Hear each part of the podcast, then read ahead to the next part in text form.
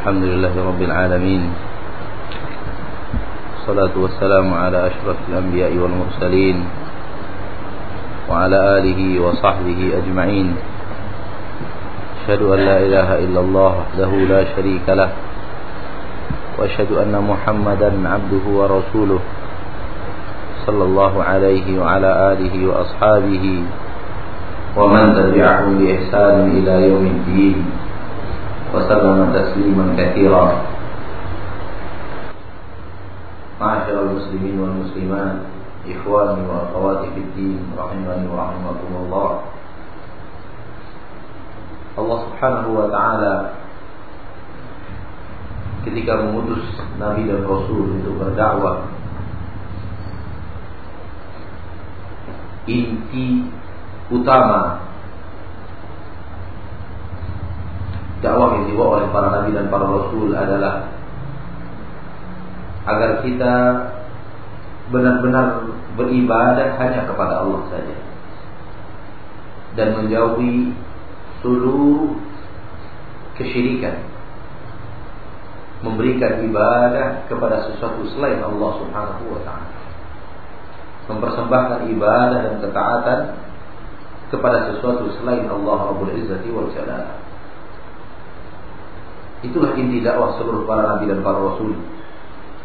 Walaqad ba'atsna fi kulli ummatin rasula an ya'budu Allaha wajtanibu at-taghut. Kami telah utus kepada setiap umat rasul. Semua mereka, inti dakwah mereka an ya'budu Allah, beribadahlah hanya kepada Allah, wajtanibu at-taghut, jauhi ibadah kepada taghut. Dan taghut maknanya adalah kullu ma yu'badu min dunillah, seluruh yang diibadati manusia selain Allah. Seluruh ketaatan yang mestinya diberikan kepada Allah, dipersembahkan kepada Allah sebagai ibadah untuk mendekatkan diri kita kepada Allah, kita berikan kepada sesuatu selain Allah. Itu inti dakwah para nabi dan para rasul. Namun keyakinan demi keyakinan menyeret manusia dari jalan ini, dan tidak ada yang menyeret mereka kecuali keyakinan. Mereka meyakini bahwa mempersembahkan hewan-hewan sembelihan di tempat itu akan membuat mereka aman. Mereka meyakini kalau menyembelih ini di saat itu akan membuat mereka terjaga dari mara bahaya. Mereka meyakini kalau berdoa, memberikan persembahan ini, persembahan itu, di kuburan ini, kuburan itu, akan membuat mereka selamat, akan membuat rezeki mereka lancar. Hanya keyakinan, akidah. Dan yang aneh, keyakinan dan akidah mereka itu bertolak belakang dengan kenyataan.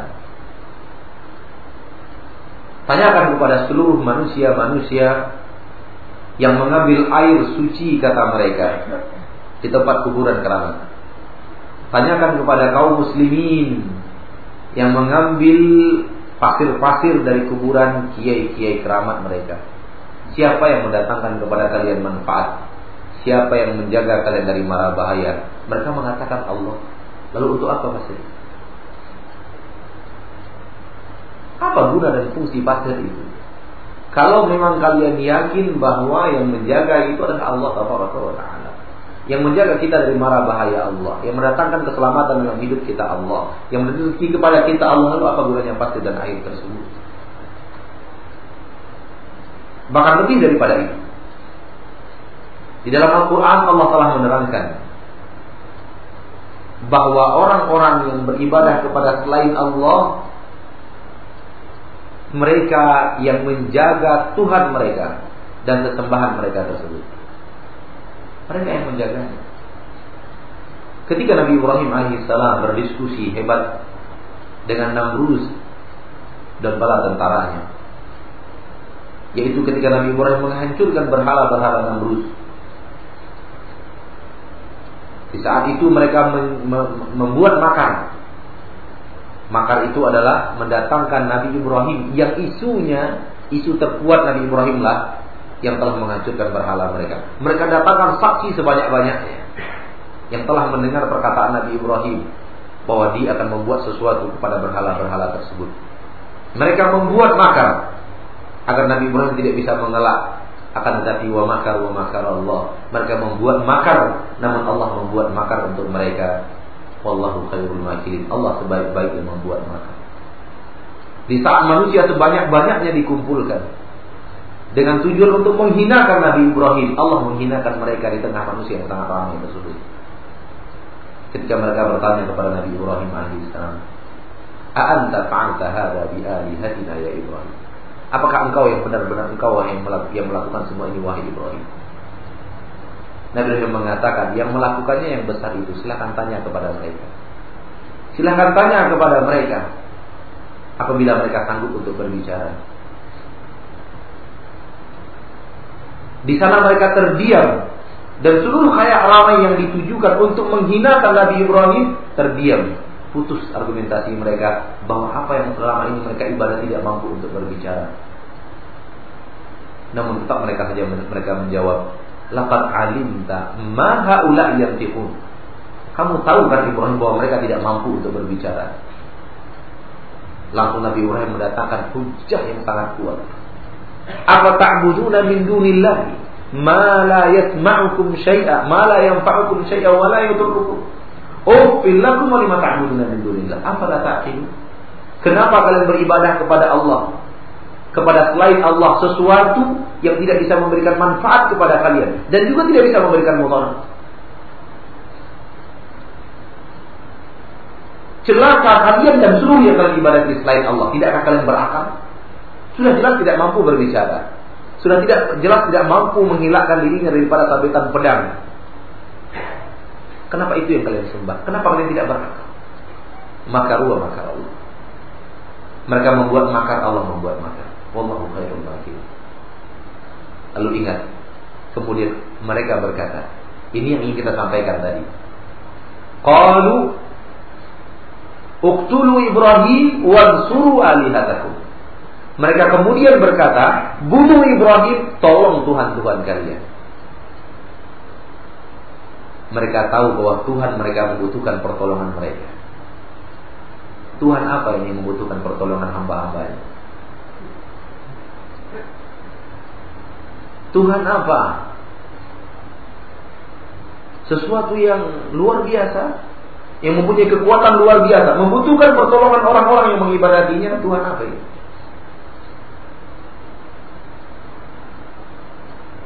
Di sini Allah ingin menerangkan kepada kita bahwa orang-orang yang mengibadati selain Allah, mereka lah yang menjadi penolong bagi Tuhan mereka.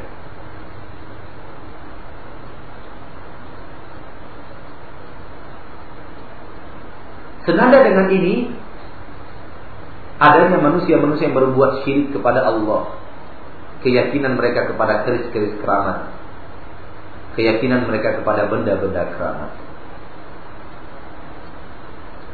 Bukankah mereka yang menjaga Tuhan mereka?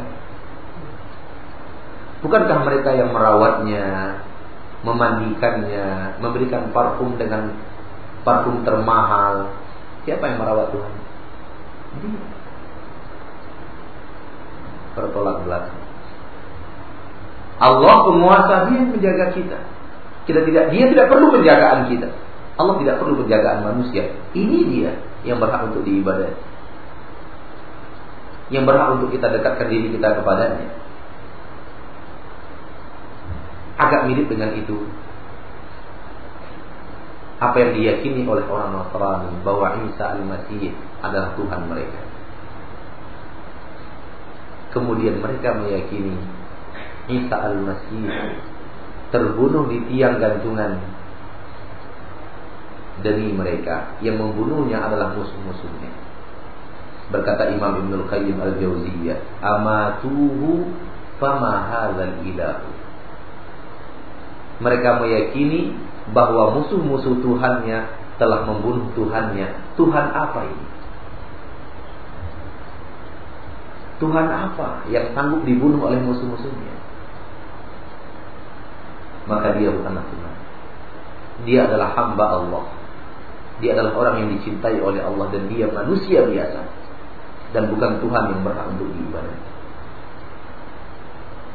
Kalau dia adalah Tuhan, dia mampu membela diri karena dia mampu menciptakan langit dan bumi. Tapi kalau dia terbunuh menunjukkan bahwa dia bukan Tuhan. Maka berkata beliau, amatuhu fama hadzal ilahu. Kalau memang musuh-musuhnya telah membunuh dia, Tuhan apa yang bisa dibunuh oleh makhluk? Maka ikhwan fillah rahimani wa rahimakumullah, yang menyeret manusia ke dalam kesyirikan adalah keyakinan demi keyakinan yang apabila dirunut, keyakinan yang sangat lemah, keyakinan yang tidak benar, dan keyakinan hanya murni keyakinan saja. Seperti yang kita katakan tadi ketika berjalan di sebuah daerah, permisi dan segala macam hanya keyakinan. Dan supir-supir luar kota itu biasanya tahu tempat-tempat angker. Kalau lewat di situ harus membunyikan klakson 3 kali, 4 kali, 5 kali, minta izin untuk lewat. Keyakinan. Buktinya kita lewat di sana tanpa bunyi klakson, alhamdulillah. Hanya keyakinan demi keyakinan, ya, dan itu yang ingin dibasmi oleh akidah yang hak. Dan keyakinan itu yang telah menyeret manusia ke jalan yang tidak benar, dan alangkah mudahnya manusia terpeleset kalau seandainya mereka telah meyakini keyakinan yang salah dalam sebuah permasalahan. Semoga Allah menjaga akidah kita dan agar tetap berada di atas jalur yang hak sesuai yang diinginkan oleh kitabullah, sesuai yang diinginkan oleh hadis-hadis Rasulullah sallallahu alaihi wasallam. Amin ya rabbal alamin. Sebagaimana biasa, waktu yang tersisa untuk menjawab pertanyaan. Kalau seandainya ada pertanyaan yang ingin ditanyakan dan kita memiliki jawaban atas pertanyaan tersebut, maka kita persilakan. Bagaimana kalau misalnya kita kadang-kadang kita menasihati keluarga ini, memberikan artinya mengenai syirikan, kadang-kadang itu suka tidak sabar gitu. Jadi mereka punya ujungnya sendiri. Kita suka tidak? Ya, suka ada ketidaksabaran gitu. Jadi apakah itu, bagaimana kita harus bersikap? Takutnya apakah itu karena tidak ikhlas atau berharap bahwa kita melakukan perubahan? Kadang-kadang kita suka merasa, ya orang kok nggak berubah-ubah sih gitu kan? Karena tidak sabar. Itu bagaimana kita bersikap? Baik, pertanyaannya adalah terkadang kita menasihati saudara-saudari kita, orang-orang kita cintai. Baik, nasihat itu untuk menjauhkan mereka daripada kesyirikan dan yang lainnya. Kita sering tidak sabar dan terpancing emosi. Apa ini ketidaksabaran ini? Apakah karena ketidakikhlasan atau yang lainnya? Pertanyaan yang menarik. Jawabannya adalah kesalahan kebanyakan orang yang memberikan nasihat adalah,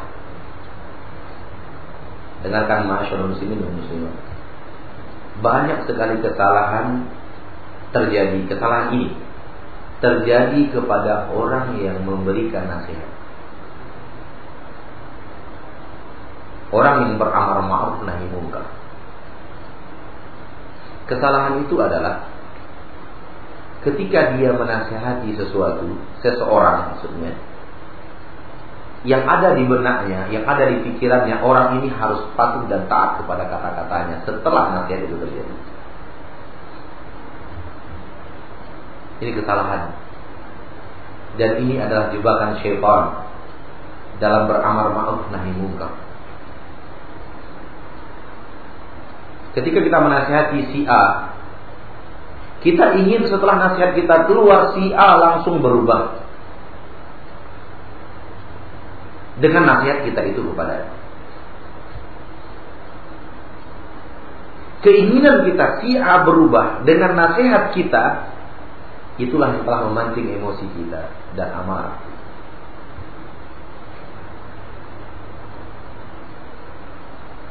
Karena ketika nasihat keluar si A tidak berubah, kita mulai terpancing emosi.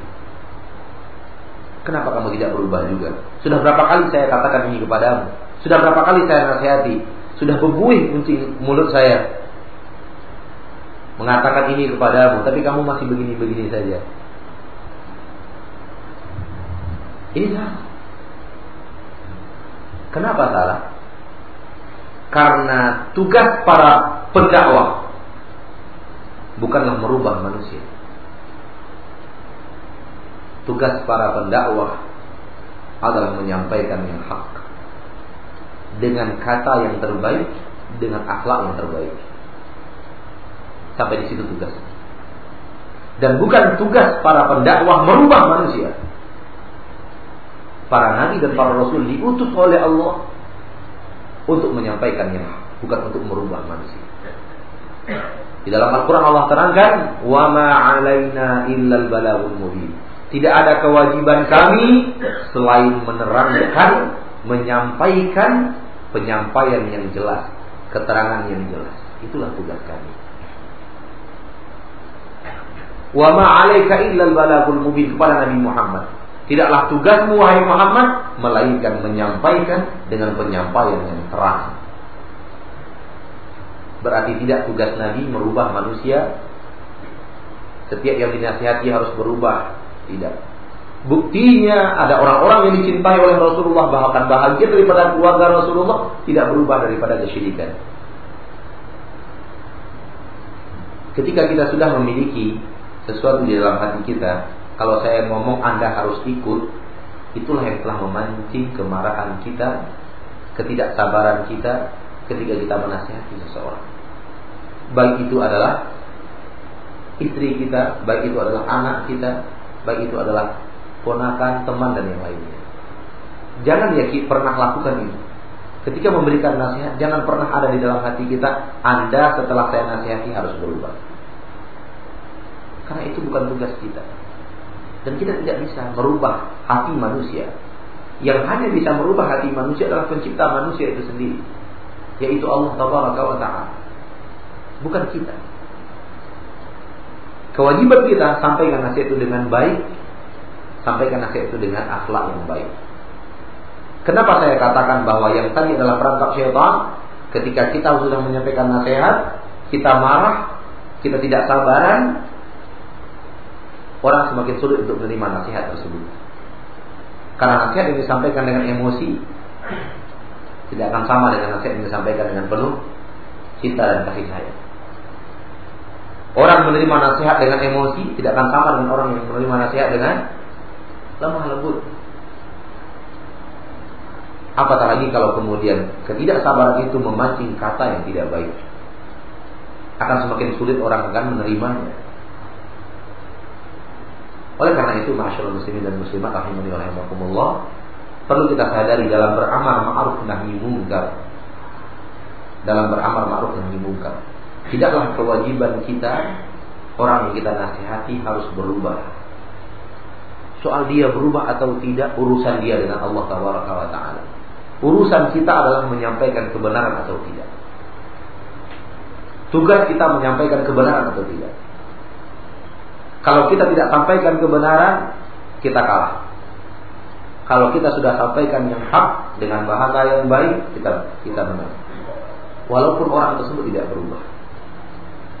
Nabi Nuh alaihi salam rahimahullah alaihi salam telah berdakwah 950 tahun. Di dalam riwayat pengikutnya hanya 40 orang. 40 orang. 950 kalau kita bagi 40, itu rata-rata 11 tahun satu orang. 11 tahun satu orang. Tapi dia adalah nabi yang termulia di antara nabi-nabi yang ada. Masuk dalam 5 nabi yang termulia,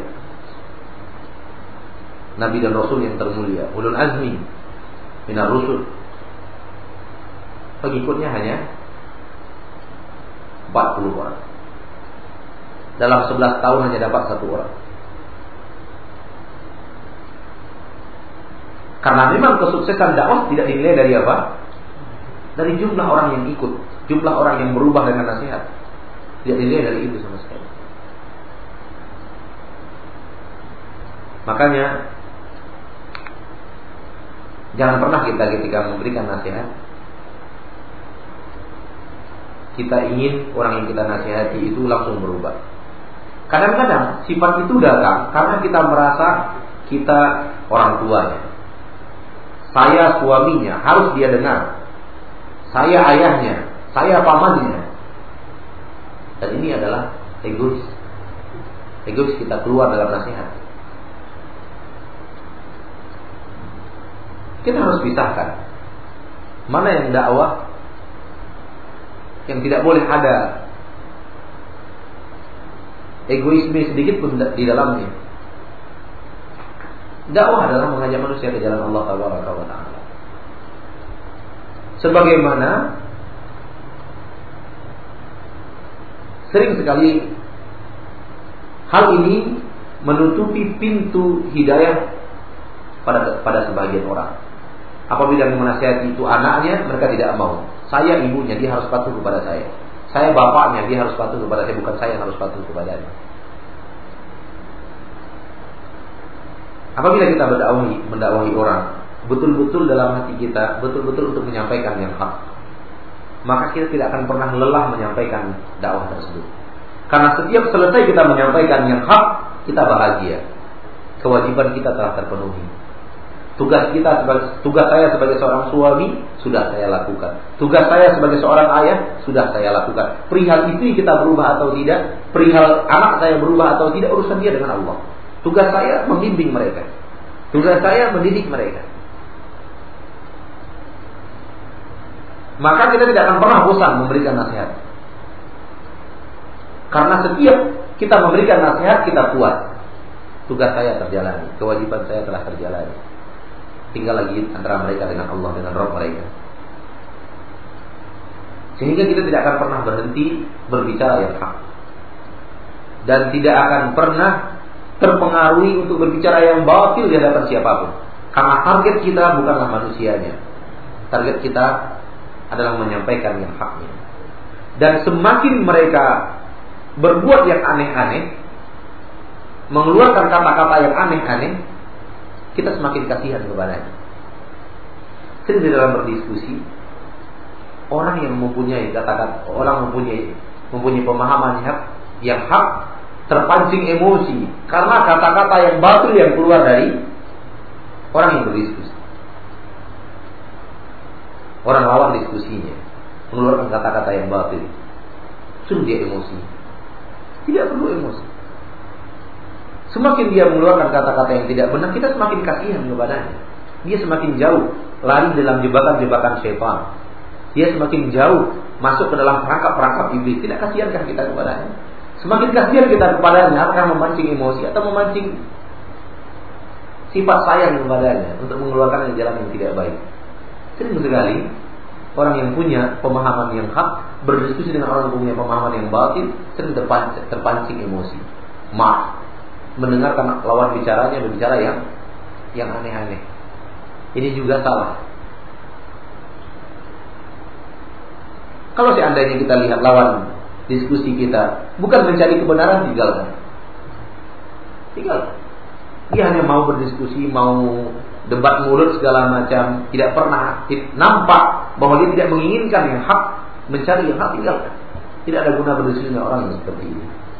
Tapi kalau nampak bahwa dia adalah orang yang menginginkan kebaikan, dia sedang haus untuk mencari kebenaran, lanjutkan dengan rasa, dengan sifat kasih sayang kita kepadanya, ya. Karena sesungguhnya dakwah adalah sesuatu yang bermula dari sifat kasih dan sayang.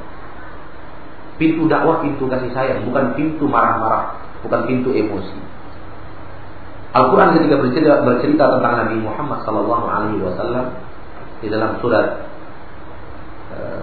Al-Anfal kalau saya tidak salah, atau At-Taubah 128, Allah berfirman, "Laqad ja'akum rasulun min anfusikum azizun 'alaihi ma 'anittum harisun 'alaikum bil mu'minina raufur rahim." Telah datang kepada kalian rasul dari jenis kalian sendiri, jenis manusia. Terasa berat baginya petaka yang menimpa kalian. Berat baginya kasih sayang seorang dai, jiwa Nabi Muhammad kepada umatnya. Harisun alaikum, tamak untuk kalian seluruh kebaikan. Kalau ada kebaikan, seorang dai ingin memberikan kepada orang yang dia dakwahi kebaikan tersebut. Tamak kebaikan untuk kalian. Bil mu'minina raufur rahim, sangat pengasih dan penyayang, penyantun kepada kaum mukminin. Inilah Rasulullah. Inilah orang yang paling pandai berdakwah di permukaan bumi. Diterangkan oleh Allah sifatnya seperti ini. Apabila kita masuk dalam kancah dakwah, kita ingin orang itu menghormati kita, dan kita tidak peduli kata-kata yang keluar untuk mereka. Dan kita tidak, yang kebaikan yang kita ketahui tidak rakus, tidak kita ingin untuk berbagi bersama mereka, dan tidak ada sifat santun, sifat pengasih dan penyayang sama kita. Maka jauh sekali dai ini dari tuntunan dakwah yang sebenarnya, dari sifat dai yang harusnya dimiliki oleh seorang dai. Kemudian dia lalu mengatakan, saya pengikut Rasulullah, saya berusaha mendidik umat kepada Rasulullah. Anda sendiri tidak mengikuti bagaimana dakwahnya Rasulullah sallallahu alaihi wasallam. Wa kam min qaulin sahihin ya'tarihi su'u ta'bir. Bagaimana banyaknya kata-kata yang benar, ungkapan yang sahih, akidah yang benar, kesalahannya dalam cara mengungkapkan. Begitu kata para ulama. Alangkah banyaknya kata yang benar, nasihat yang benar, akidah yang benar, namun diungkapkan dengan su'u ta'dil. Cara mengungkapkannya jelek, cara mengungkapkannya kotor, tidak baik. Banyak sekali terjadi. Maka ikhwani wa akhwati fiddin, emosi yang timbul karena berdakwah karena yang tadi. Emosi yang timbul ketika kita menasihati karena yang tadi. Kita ingin orang mendengar kata kita. Kita ingin orang patuh kepada kata-kata kita. Kita ingin orang berubah setelah nasihat kita keluar. Kita tidak memiliki dia. Dia milik Allah Taala. Dan kita tidak bisa merubah hatinya. Hati itu milik Allah. Allah yang bisa merubahnya sebagaimana yang Allah inginkan. Lakukan, doakan kepada Allah Taala agar dia menerima. Setiap kita selesai menyampaikan kata-kata, maka kita bahagia. Anak yang berdakwah kepada orang tuanya, atau orang tua yang berdakwah kepada anaknya, kalau dia ingin setelah dia menasihati anaknya berubah, orang tuanya berubah, selamat. Suatu saat Anda pasti akan jenuh berdakwah. Anda akan tinggalkan dakwah itu kepada anak. Anda akan tinggalkan dakwah itu kepada orang tua, karena Anda sudah jenuh. Saya sudah belikan kaset, saya sudah berikan dia majalah, saya sudah berikan dia buku, saya sudah ceramahi dia terus setiap bertemu 2 tahun berturut-turut, tetapi seluruh yang saya lakukan kepadanya sia-sia. Ini sering kata-kata yang keluar dari orang yang jenuh berdakwah. Dia katakan sia-sia. Tidak ada yang sia-sia di dalam dakwah. Kaset Anda berikan kepada saudara Anda tidak sia-sia, ibadah. Majalah yang baik yang Anda berikan kepada saudara kita tidak sia-sia, ibadah. Nasihat yang kita keluarkan 2 tahun berturut-turut, walau dia tidak kembali pada jalan yang hak, bukan sia-sia. Setiap kata yang keluar dalam dakwah adalah ibadah kepada Allah Taala. Tidak ada yang sia-sia.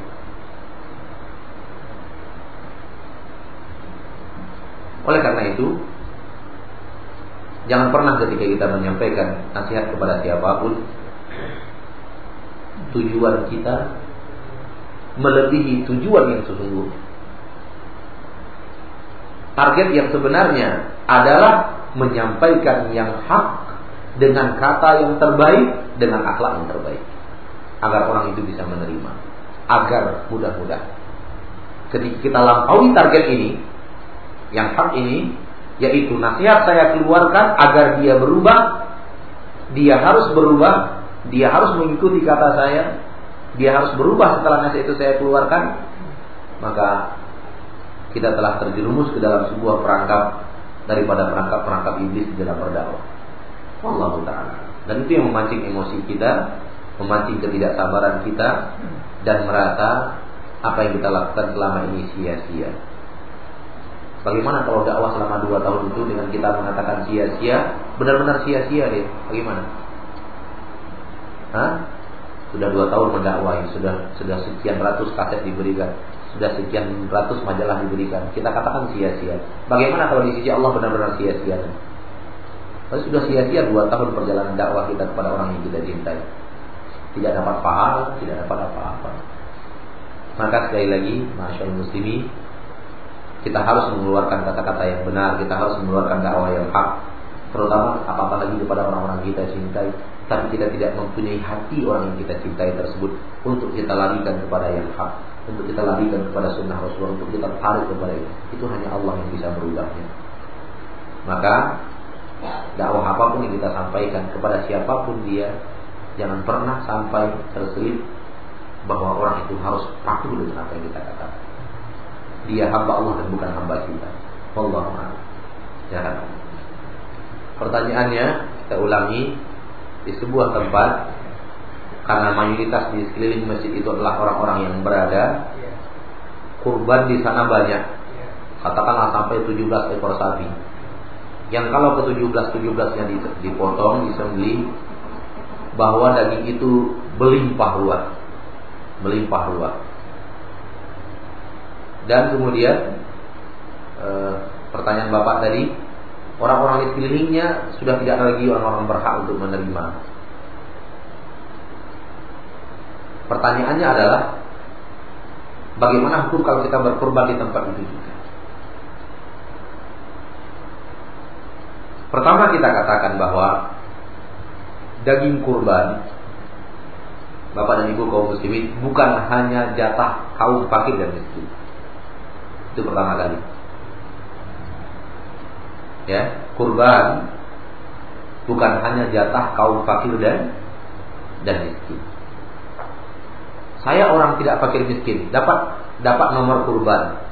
Wah, saya nggak berhak menerima kurban. Salah. Kurban adalah rasa syukur kaum muslimin, sembelihan syukur, dan itu berhak dinikmati bukan hanya oleh orang fakir dan miskin. Itu penting kita ketahui.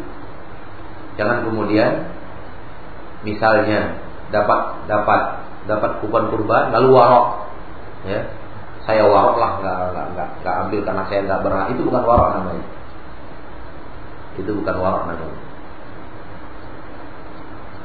Dan kurban juga boleh dinikmati oleh sunnah, bahkan dinikmati oleh orang yang berkurban.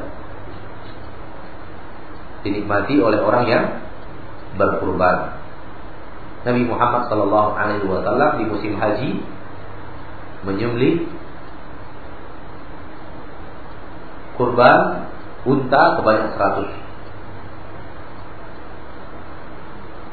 Ke 100 unta itu diambil sebahagian dagingnya, dimasak di dalam sebuah tempat, agar Nabi mencicipi seluruh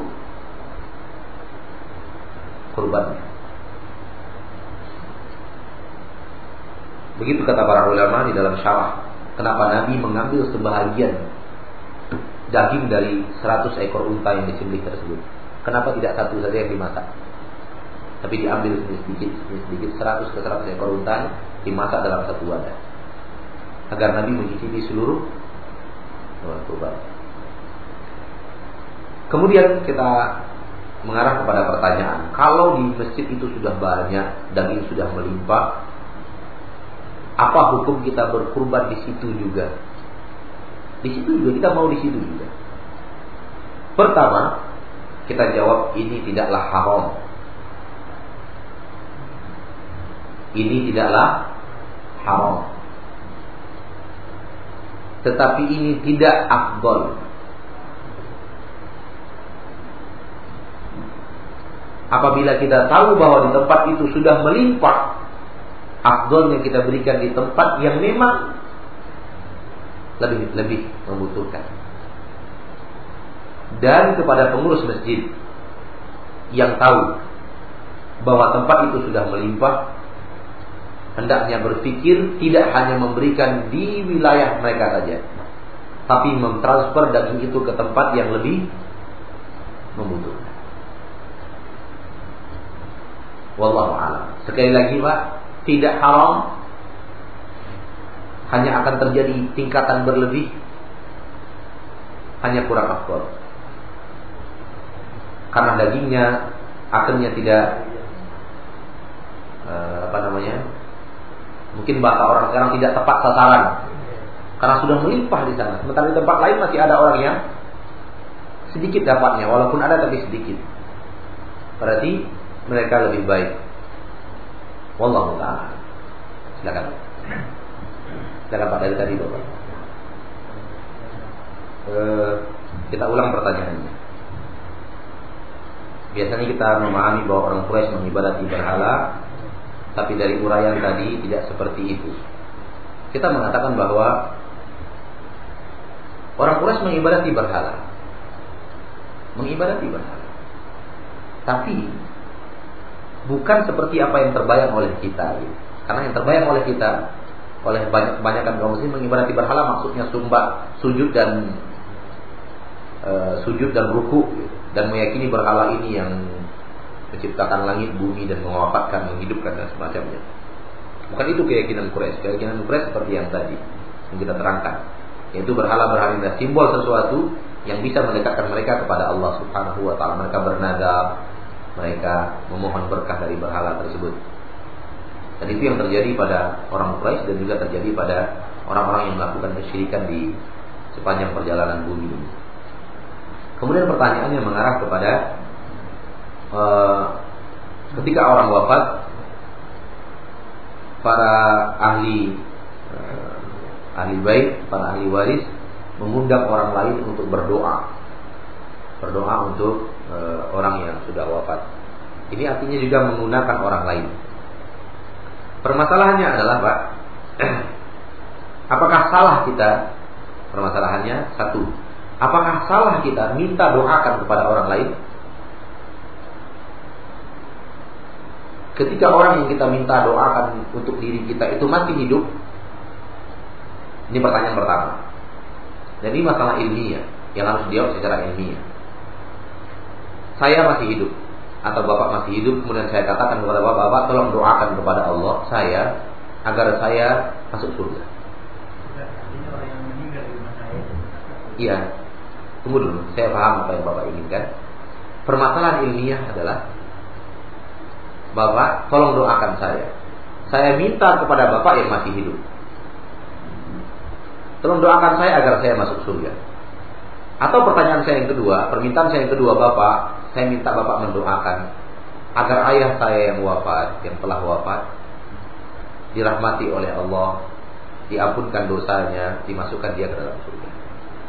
Permasalahannya sekarang bukan acara yang Bapak tanyakan. Yang kita kaji sekarang adalah, salahkah saya meminta kepada orang lain agar orang itu mendoakan saya atau mendoakan ayah saya yang sudah wafat? Minta doa kepada orang yang masih hidup. Itu pertanyaan ilmiahnya. Minta kepada orang yang masih hidup agar orang itu mendoakan saya atau mendoakan ayah saya. Misalnya kita wafat, ayah kita wafat, kemudian teman kita berkunjung untuk bertakziah, kita minta doakan ayah saya ya biar masuk surga, misalnya begitu.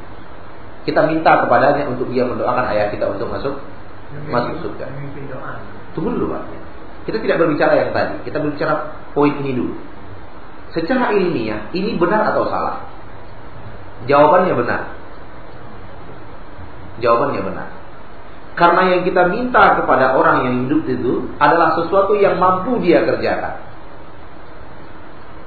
Yang kita minta kepada orang yang hidup itu adalah sesuatu yang mampu dia kerjakan.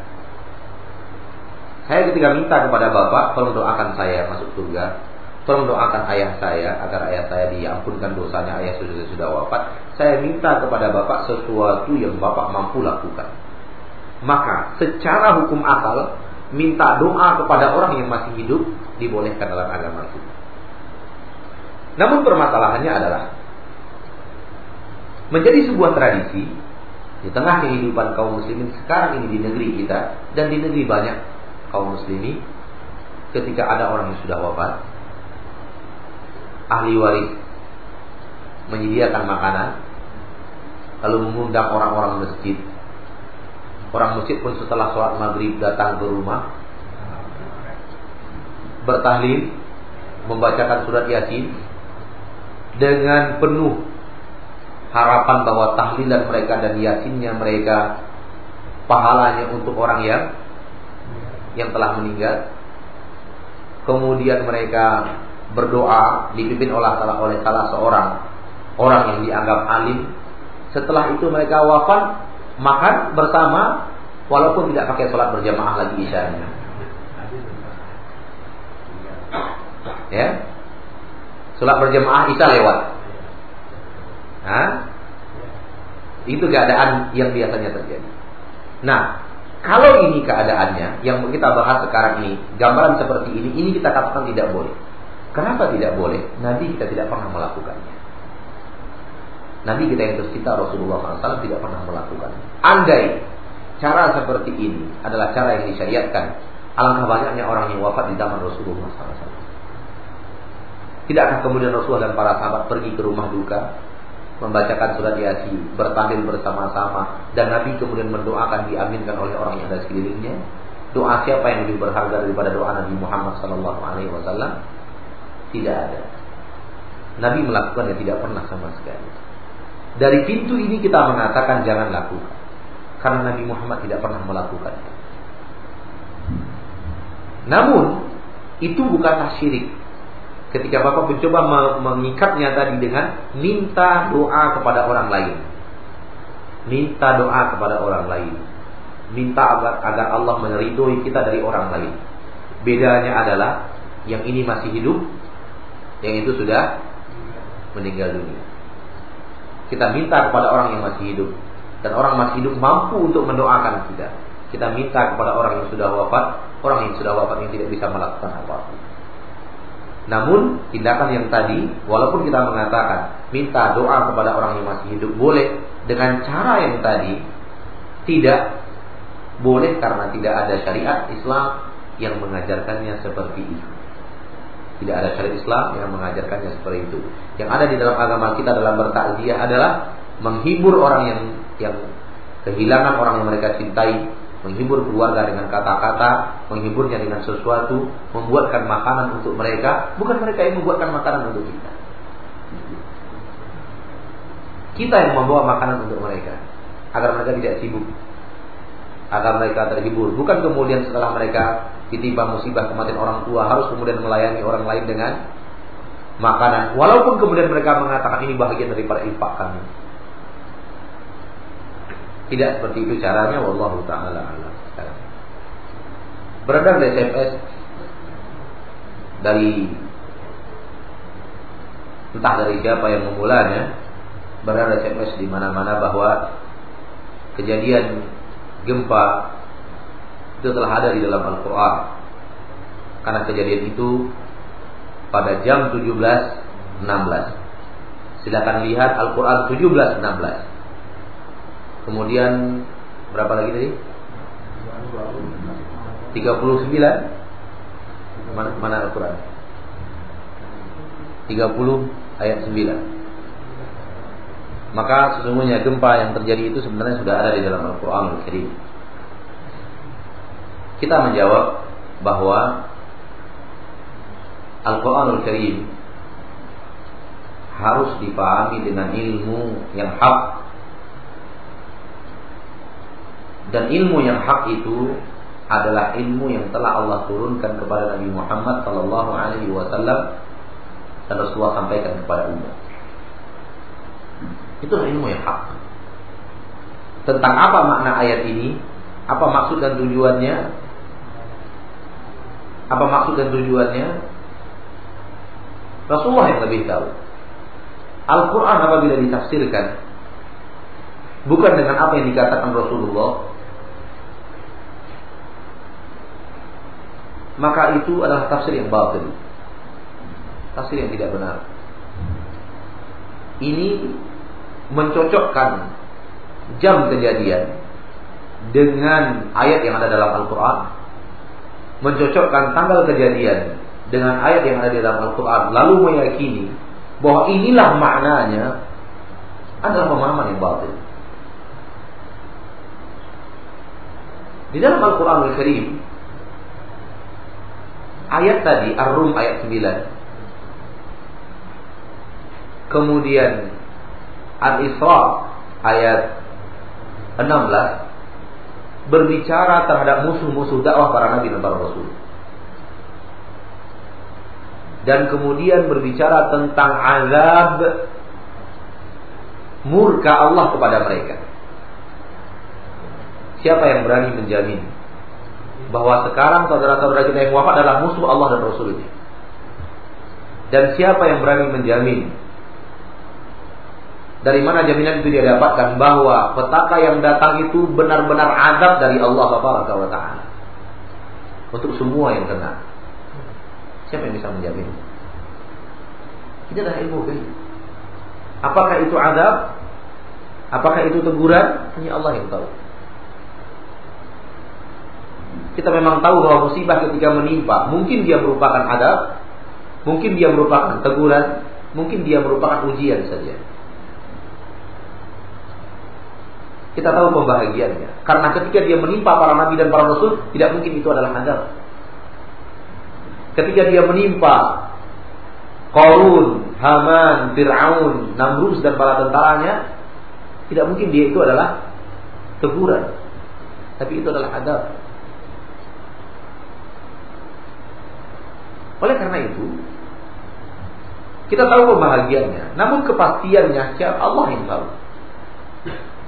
Dan kalau kita yakini tadi, berarti kita meyakini saudara-saudara kita yang kena itu semuanya musuh Allah dan Rasulnya. Dan petaka yang datang itu murni azab Allah, tidak ada kata lain selain daripada azab Allah Taala. Kita tidak berani memastikan. Kalau kita yakini seperti itu, berarti kita meyakini yang tadi. Karena kedua ayat itu berbicara tentang musuh-musuh Allah, musuh-musuh dakwah para nabi dan para rasul, dan azab yang Allah kirimkan itu benar-benar azab Allah Subhanahu wa taala. Dengan menyatakan itu adalah itu, ayat ini adalah itu, gempa itu adalah terjadi, kita meyakini bahwa itu murni azab Allah Subhanahu wa taala, dan kemudian mereka adalah musuh para dakwah para nabi dan para rasul. Mereka musuh-musuh Islam. Wallahu a'lam, kita tidak berani sejauh ini. Dan kita tidak boleh mengikuti zon di dalam mentafsirkan Al-Qur'an dan hadis. Tidak boleh mengikuti dhon dalam mengikuti Al-Qur'an dan hadis, dan itu adalah dhon. Allah berfirman dalam Al-Qur'an, "Iyattabi'una illa dhanna wa inna dhanna la yughni minal haqqi syai'a." Mereka banyak mengikuti dhon, sementara dhon itu tidak menambahkan sedikit pun kebenaran kepada mereka. Itu hanya prasangka, dhon prasangka. Disangka-sangka bahwa nomor ini, nomor itu, sama dengan ketika WTC hancur. Persis berdarah SMS bahwa hancurnya WTC sudah ada di dalam Al-Quran tanggal 9, apalagi tidak tahu saya, sudah lupa masa-masa itu. Mencocok-cocokkan yang seperti ini.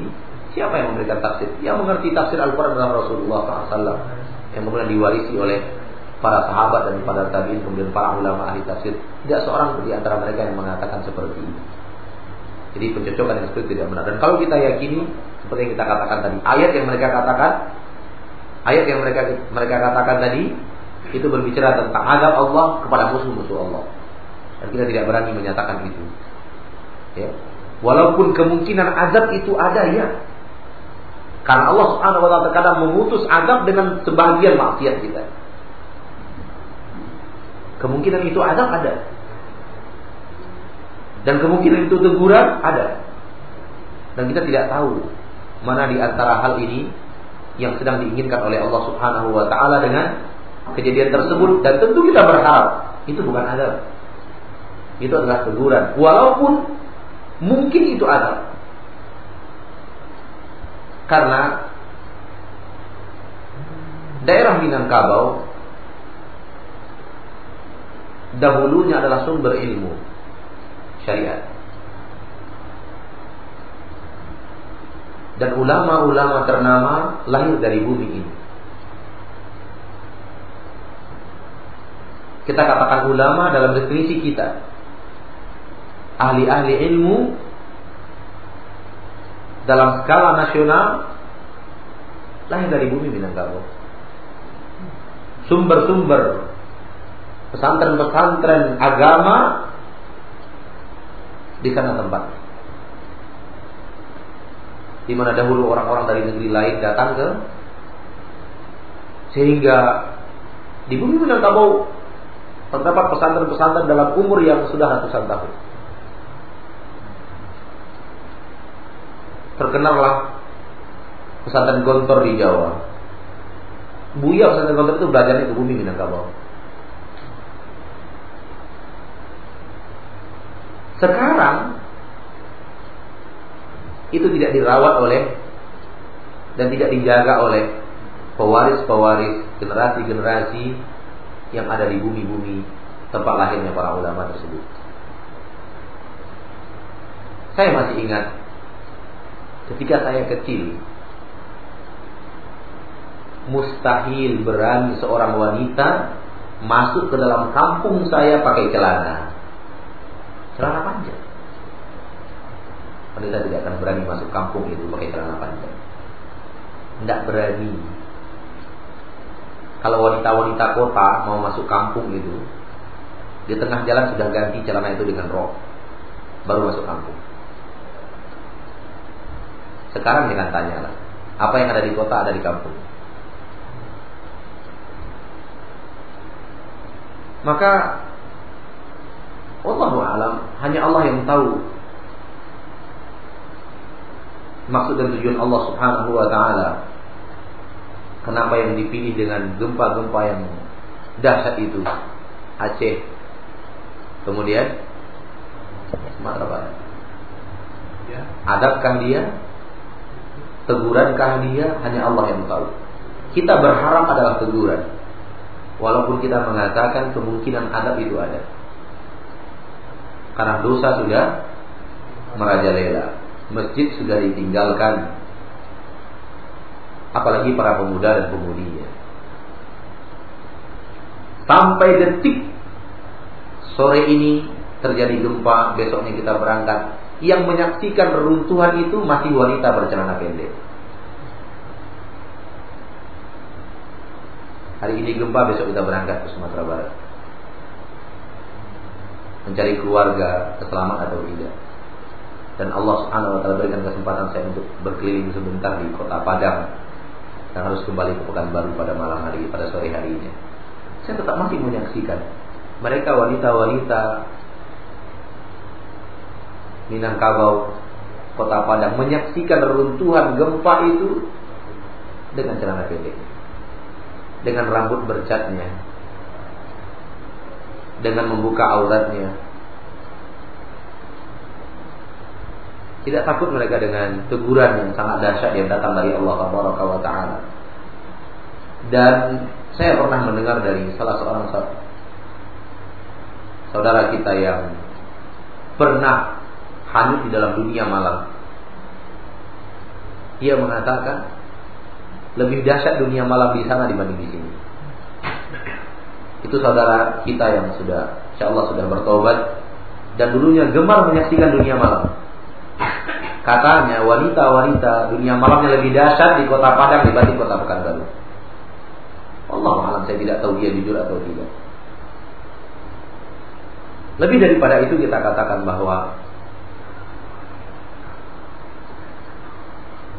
itu tidak bisa kita ingkari, bahwa maksiat telah beredar, agama telah ditinggalkan, sementara pesantren-pesantren agama sudah ditinggalkan. Kalau ataupun ada, maka hanya sisa-sisanya. Kemudian kesyirikan beredar di sana lebih banyak, kuburan-kuburan keramat di sana diagungkan lebih banyak daripada. Dan Allahu a'lam, kemungkinan ada, kemungkinan teguran ada, dan kita tidak tahu mana satu di antara dua hal ini yang Allah inginkan. Dengan penuh harapan itu bukanlah adab, akan tetapi teguran, walaupun kemungkinan adab itu ada. Wallahu a'lam. Akan tetapi kita kembalikan itu kepada Allah dan kita mengatakan bahwa kita tidak tahu ilmu gaib. Ilmu gaib ada pada Allah Subhanahu wa ta'ala. Dan dosa yang telah mengundang azab atau mengundang teguran di sana bisa mungkin terjadi di sini. Apabila umat tidak sadar dan terus untuk berada di atas jalur maksiat. Dan amar ma'ruf nahi munkar adalah salah satu cara penopang masyarakat untuk tidak terjamak oleh adab. Oleh karena itu, amar ma'ruf nahi munkar harus tetap kita tegakkan di bumi kita. Allah Subhanahu wa ta'ala akan senantiasa tidak menurunkan adabnya selagi hamba-hambanya beristighfar. Oleh karena itu kita senantiasa mengajak kaum muslim untuk beristighfar. Wa ma kana Allahu mu'adzibahum wa hum yastaghfirun. Allah tidak akan adab mereka kalau seandainya mereka beristighfar. Apa yang membuat mereka beristighfar? Dakwah. Maka kita katakan bahwa dakwah salah satu cara dalam agama Islam untuk menopang masyarakat agar selamat daripada azab. Tadi ada pertanyaan, kenapa anak kecil juga ditimpa oleh musibah itu, petaka itu? Yang kita tahu di dalam keterangan syariat Al-Quran dan Hadis, musibah atau petaka apabila sudah melanda dia menyapu seluruhnya. Yang hanya akan diselamatkan oleh Allah adalah orang-orang yang mengajak manusia beramal kepada yang ma'ruf dan melarang manusia daripada yang batil. Anjayna alladziina yanhauna 'anil su'. Kami akan selamatkan orang-orang yang senantiasa melarang manusia berbuat kejahatan. Ini juga menambah poin yang kita katakan tadi, bahwa amar ma'ruf nahi munkar adalah tiang pondasi atau tiang penyanggah sebuah masyarakat agar tidak tertimpa musibah. Jadi apabila musibah, petaka itu datang, dia akan menyapu. Yang besar, yang kecil, yang tua, yang muda, yang berbuat maksiat, yang tidak berbuat maksiat tapi tidak nama ma'ruf nahi munkar, akan disapu oleh musibah tersebut. Dibangkitkan oleh Allah sesuai dengan keadaan mereka masing-masing. Yang ketika musibah itu datang dalam berbuat maksiat, su'ul khatimah, dibangkitkan sesuai dengan keadaannya. Yang ketika musibah itu datang sedang membaca Al-Quran, dibangkitkan adalah sesuai dengan keadaan. Dan tidak ada jaminan bagi mereka untuk selamat daripada azab Allah, daripada petaka yang datang tersebut. Yang ada keterangan dalam Al-Quran adalah Allah akan menyelamatkan orang-orang yang senantiasa melarang manusia dari perbuatan yang tidak baik. Maka dakwah harus tetap kita jalankan, bendera dakwah harus tetap kita kibarkan, karena itu salah satu fondasi pencegah atau tameng pencegah datangnya murka Allah Taala. Wallahu a'lam. Kita berharap, saya secara pribadi belum pernah saya ungkapkan, ini mungkin pertama kali saya ungkapkan. Saya berharap secara pribadi bahwa beliau terjaga dari mara bahaya karena maraknya dakwah yang hak di negeri ini. Ini yang saya harapkan. Sekali lagi belum pernah saya ungkapkan, baru sekali ini. Dan saya sudah berharap membayangkan itu lama sekali. Saya berharap bahwa penjagaan Allah terhadap negeri ini, wilayah ini, dikarenakan semaraknya dakwah ke jalan yang hak dan dakwah sebaraknya kaum muslimin yang berusaha untuk memahami yang hak. Tentu kita tidak bisa pastikan apa dan mengapa, namun harapan itu juga tidak bukan merupakan sebuah harapan yang hampa. Kita melihat, alhamdulillah, negeri ini, wilayah ini lebih dekat, lebih mudah, ya, untuk dakwah yang hak. Masyarakatnya lebih, kita tahu bila kita bandingkan Pekanbaru dengan Padang, jauh sekali. Semarak dakwahnya, orang-orang yang mengikutinya, dan makanya kita berharap bahwa saya secara pribadi berharap bahwa inilah yang menjaga masyarakat. Amar ma'ruf nahi munkar yang senantiasa berkibar di bumi Pekanbaru. Setiap hari amar ma'ruf nahi munkar keluar. Ya.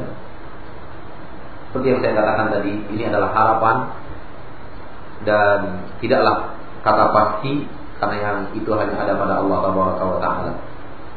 Dan semoga Allah Subhanahu wa ta'ala menjaga kita, menjaga daerah kita. Dan kalau seandainya Allah Subhanahu wa ta'ala menumpahkan bencana kepada saudara-saudara kita, kita berharap, mohon kepada Allah agar itu adalah teguran. Dan kita berharap agar saudara-saudara kita yang ada di sana ingat dan kembali kepada jalan Allah Subhanahu wa ta'ala. Wallahu ta'ala. Taghut, seluruh yang diibadati selain Allah Tabaraka wa ta'ala. Seluruh yang diibadati selain Allah Subhanahu wa ta'ala. Dan asnam, sesuatu yang terpancang dan ibadati selain Allah. Jadi ada makna tambahan asnam daripada taghut. Taghut walau tidak ada terpancang diibadati adalah taghut. Tapi kalau dia terletak, itu adalah sanad. Allah. Ada yang lain silahkan. Ketika kita sholat dan keluar kata-kata zikir di dalam sholat, gitu ya. Bukan kata yang bukan bahagian daripada lafaz sholat. Lalu keluar di dalam sholat, apakah itu membatalkan sholat? Jawabannya tidak membatalkan sholat sama sekali. Dan itu bukan bagian daripada hal yang bisa membatalkan sholat.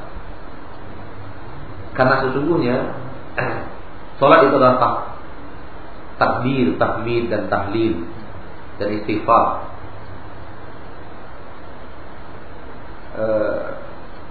Maka itu bukan bagian daripada hal yang membatalkan sholat. Kalau boleh dikatakan bahagian daripada kesalahan lafaz, apalagi terjadi tanpa sengaja, sesuatu yang terjadi tanpa sengaja, itu tidak membatalkan salat. Dan astagfirullah pada dasarnya bahagian yang boleh diucapkan di dalam salat, cuma salah penempatan. Seharusnya letaknya adalah di sujud. Begitu di dalam doa kita setelah tahiyat. Namun salah terungkap di dalam kesalahan di dalam membaca ayat misalnya. Maka itu tidak membatalkan salat insyaallah ta'ala. Sama sekali tidak membatalkan salat. Kemudian saya secara pribadi langsung mendengarkan fatwa dari Syekh Abdul Muhsin Al-Abbad. Beliau ditanya, apabila orang yang bersin ketika salat, apakah dia bertahmid atau tidak? Kita kadang-kadang bersin di dalam salat. Kalau di luar salat tidak ada permasalahan.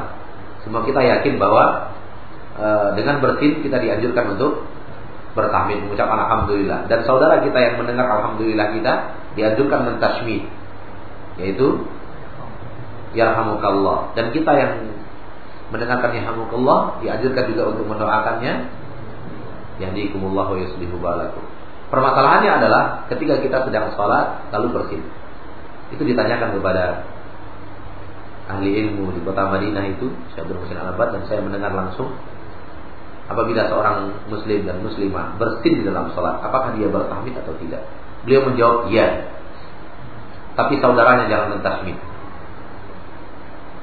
Yang bersin bertahmid, tapi yang mendengarnya tidak boleh mentahmid. Cukup dia bertahmid saja. Karena sebenarnya sholat adalah tasbih dan tahmid, dan tahmid dan takbir.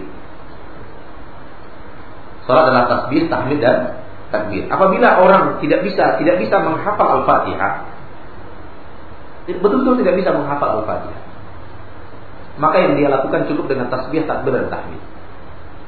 Allahu Akbar, Allahu Akbar, Allahu Akbar, Subhanallah, Subhanallah. Apa yang dia bisa? Cukup itu yang dia baca, kemudian dia ruku, sujud, dan dalam ruku dan sujud membaca itu semuanya. Allahu a'lam, itu yang pernah saya ketahui. Jadi hal yang seperti ini tidak membatalkan salat, sifatnya tidak membatalkan salat. Namun kalau ataupun diucapkan dengan tanpa kesengajaan atau langsung langsung spontanitas, maka itu tidak membatalkan salat insyaallah taala karena ketidaksengajaan. Allah Ta'ala. Sampai di sini pertemuan kita. Semoga Allah Subhanahu wa taala menambahkan kepada kita ilmu syar'i dan kesungguhan untuk belajar ilmu syar'i dan mengamalkannya. Semoga Allah menjaga kita, menjaga ibadah, menjaga bidat daerah kita dari adab atau tegurannya yang akan membahayakan kita dan keluarga kita. Amin ya rabbal alamin. Subhanallahumma wa bihamdihi, asyhadu an la ilaha illa anta, astaghfiruka wa atubu ilaik. Alhamdulillahirabbil alamin. Assalamualaikum warahmatullahi wabarakatuh.